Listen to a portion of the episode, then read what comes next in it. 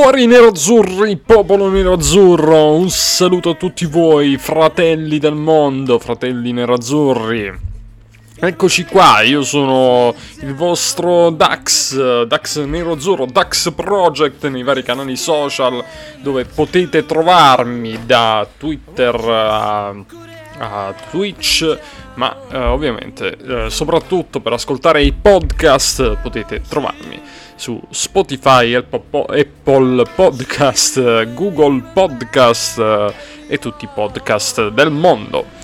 Un saluto quindi dal vostro Dax e si inizia subito a parlare di cosa. Bene, come da titolo, eh, da Milano a, a Kiev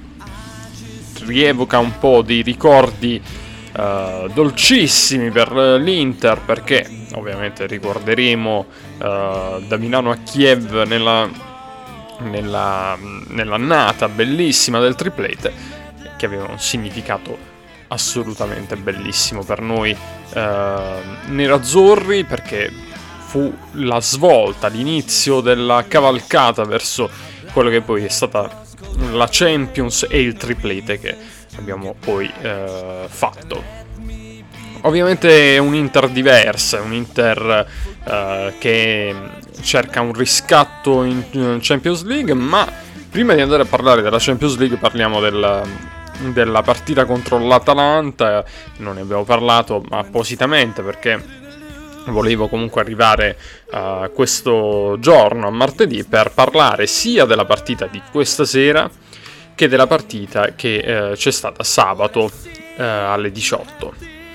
Allora, l'Inter ha giocato contro l'Atalanta, una squadra molto difficile da affrontare, come sappiamo, la squadra di Gasperini, Gasperini che ha sempre il dente avvelenato contro l'Inter e un Inter che invece eh, cercava di eh, portare a casa altri punti, altro fino in cascina, come si dice, eh, per cercare di eh, tenere botta e ten- tenere il passo del Napoli, ma comunque restare agganciato al Milan. Purtroppo non è andata così, l'Inter ha perso dei punti per strada perché ne è uscito fuori un bellissimo pareggio che però poteva essere anche un, una vittoria per l'Inter oppure una sconfitta per l'Inter. Era una di quelle partite in bilico che eh, poteva veramente succedere di tutto. L'Inter che arrivava dalla vittoria per 3-1 contro la Fiorentina, si ferma quindi con, con l'Atalanta, come abbiamo detto, bellissima partita, eh, partita giocata con intensità eh, e veramente tanto ritmo da parte di tutte e due le squadre, agonismo, lotta in campo, c'è stato di tutto e L'Inter per alcuni tratti della partita forse ha, ha avuto un po' diciamo la, la colpa di, di, di, aver avuto qualche disattenzione, ecco, aver lasciato magari qualche spazio nel caso magari del, del gol di Malinowski, gol bellissimo di Malinowski e qualche incertezza, potremmo dire, di, di Nandanovic nel secondo, nel secondo gol di Rafael Toloi, dove poteva buttare la palla uh, lateralmente e non diciamo centralmente sul, su Toloi. Uh, per quanto riguarda invece l'Inter, uh, quindi riepiloghiamo un attimo, ovviamente il risultato si apre subito con un bellissimo gol di Lautaro Martinez al quinto minuto, bellissima spor- sforbiciata, potremmo definirla così, al, al, quinto minuto, poi Malinowski risponde al trentesimo eh, per l'1-1 e poi il 2-1 di Toloi, come abbiamo detto, e infine il gol di Geco eh, che va a sigillare diciamo, la, il punteggio di parità. Però in tutto questo anche, ci sono state anche altre cose, ecco, oltre qualche disattenzione dell'Inter, oltre eh, delle fiammate dell'Inter che magari uh, non è andata a concludere e quindi uh, a provare a, a, vincerla, insomma, o meglio, provare a vincerla ci ha provato, però non è stata magari cinica, così cinica eh, da portarsela a casa. In realtà però un episodio c'è stato per portarsela a casa ed era il rigore, che lì è stato un po' contestato in Zaghi da alcuni interisti,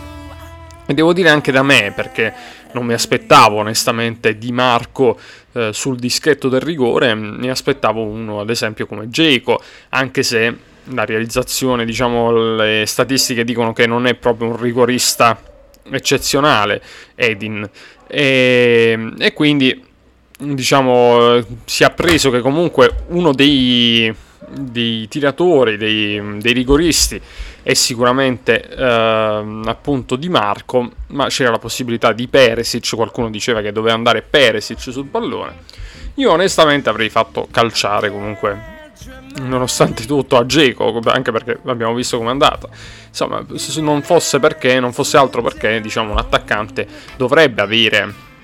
un'attitudine maggiore a trovare la porta e quindi per senso del gol, per, perché appunto un attaccante fa quello di mestiere, io avrei, fatto, avrei messo eh, sul dischetto del rigore eh, Geco, quindi l'avrei fatto battere a lui il rigore e però fatto sta che Di Marco poi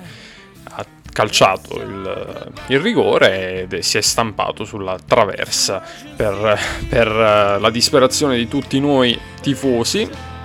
e poi dopodiché il rischio uh, veramente da far gelare il sangue uh, perché è, un, è, stato un rischio concretizzato quello uh, di, di, perdere la partita perché a un certo punto arriva il 3-2 dell'Atalanta sembrava crollato il mondo. Onestamente nessuno stava pensando al fatto che la palla fosse uscita fuori e poi meno male che il VAR l'ha annullata e l'ha annullata la rete e, e, Samir diciamo che in questo caso uh, stava cercando di salvare un pallone che comunque era uscito fuori e quindi come dire, involontariamente il fatto che, che sia andato su quel pallone Samir comunque sono andati ecco a visionare il, questa azione qui e quindi in un certo senso c'è sempre di mezzo Andanovic che anche in questo gol che aveva preso eh, era stato veramente eh, anche in questo caso abbastanza discutibile, potremmo dire così, sono partite sicuramente le bestemmie da parte di tutti gli interisti. E, ed, era, ed era ovviamente inevitabile perché certamente su quel punto veramente era, sapeva di beffa visto che si, avuti, si, aveva avuto l'opportunità di portarsela a casa uh, sul rigore e non siamo stati uh, bravi a sfruttare questa, questa possibilità. Per quanto riguarda l'analisi generale della partita, comunque io dico che non c'è da disperarsi perché un pareggio contro l'Atalanta ci sta e perché comunque secondo me l'Inter è stata comunque sempre in partita a livello di gioco, a livello di testa. Non è facile affrontare l'Atalanta, questo lo sappiamo. Devo dire che eh,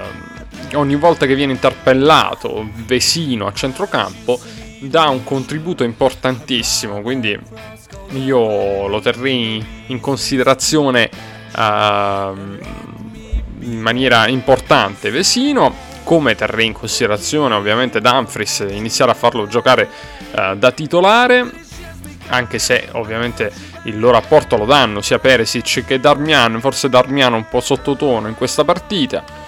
E però secondo me lui è un validissimo uh, giocatore e poi Di Marco dà il suo contributo, tranne per il rigore che insomma chiaramente anche lì sorvoliamo e però ovviamente i rigori li sbaglia chi eh, li, li, calcia e quindi se uno ovviamente non come nella vita se non, tu non, non, fai nulla non sbagli mai ecco quindi va dato il merito comunque di averci provato Di Marco e speriamo che la prossima volta però la butti dentro. E poi altra cosa di molto, un po' discutibile, abbastanza discutibile diciamo così, ehm, Lautaro Martinez che viene sostituito a un certo punto per poi, cioè ci sta che tu sostituisci ovviamente Lautaro, però per poi finire la partita con un tridente che poteva essere Geco, eh, Lautaro Martinez e eh, Sanchez invece lo finisci con Satriano che forte, molto forte il ragazzo, però probabilmente magari ci voleva un tridente un po' più di esperienza. Fermo restando che io sono con, con Inzaghi tutta la vita, che mi piace il gioco che sta proponendo all'Inter, però ovviamente siamo in una fase dove se le vinci sei un, un mostro, un gran, una grandissima squadra, se invece inizi a perdere finisce che quest'Inter potrebbe crollare da un momento all'altro. Io cerco di trovare un po' più di equilibrio, secondo me un Inter che non deve fare drammi dopo questo pareggio contro eh, l'Atalanta, un pareggio come ho detto che ci sta, però sicuramente bisogna ritrovare un po' di attenzione in difesa e poi bisogna essere più concreti in attacco, però è una squadra che secondo me gioca, la gioca a viso aperto con tutti, ha una sua idea di calcio e secondo me potrebbero arrivare delle, delle soddisfazioni. E mi fermo qui, non dico altro. Oggi c'è una partita molto importante invece per, per l'Inter, cioè lo era anche quella di, di, di campionato ovviamente, però si guarda avanti come succede sempre nel calcio, come si fa nel calcio, e anche, si dovrebbe fare anche nella vita, anche in questo caso bisogna guardare avanti e guardando avanti abbiamo una partita impegnativa alle 18.45 con lo Shakhtar Donetsk a Kiev, una partita nel freddo di Kiev e ce l'ha, ce l'ha, detto in tutte le salse il, buon Barzaghi che si connette dal, che si collega dal, uh, con la Mediaset con i canali Mediaset ci ha fatto sapere di questo freddo ovviamente lì a Kiev. E dicevo, quindi Shakhtar Donetsk Inter non è una partita semplice e dobbiamo veramente stare attenti, dobbiamo riscattare quello che è stato lo scorso anno dalla bruciante eh,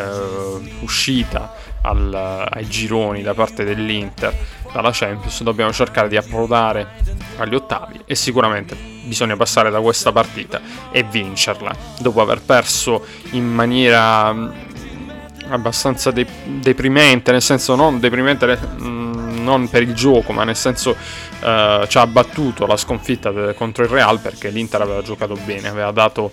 uh, quello che doveva dare in campo, insomma poteva benissimo vincerla e poi non è riuscito a portarla a casa. Forse, come ho detto, un po' bisognava crederci un po' di più. In questo caso bisogna assolutamente crederci e bisogna assolutamente portarsi la partita a casa. L'Inter può farlo su un campo complicato, molto complicato. E uh, l'Inter dovrebbe schierarsi sempre con il 3-5-2. Intanto, vabbè, andiamo a iniziare a vedere la formazione dello Shakhtar Donetsk con 4-2-3-1. Piatov in porta, lo storico portiere Piatov. Uh, poi Dodo, Marlon, Mativienko e Ismaili,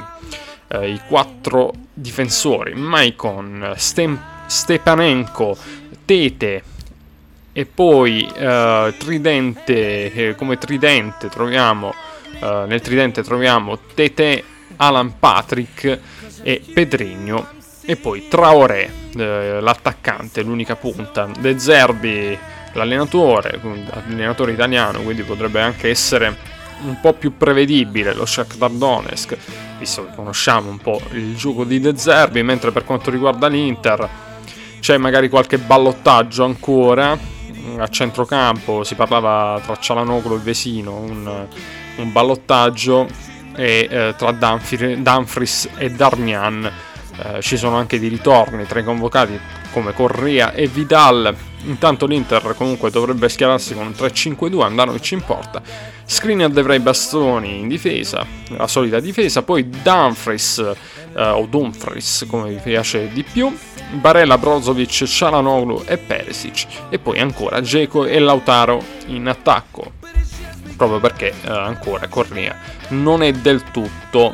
eh, al top, insomma non ha i 90 minuti nelle gambe e l'allenatore ovviamente il nostro grande Simone Inzaghi.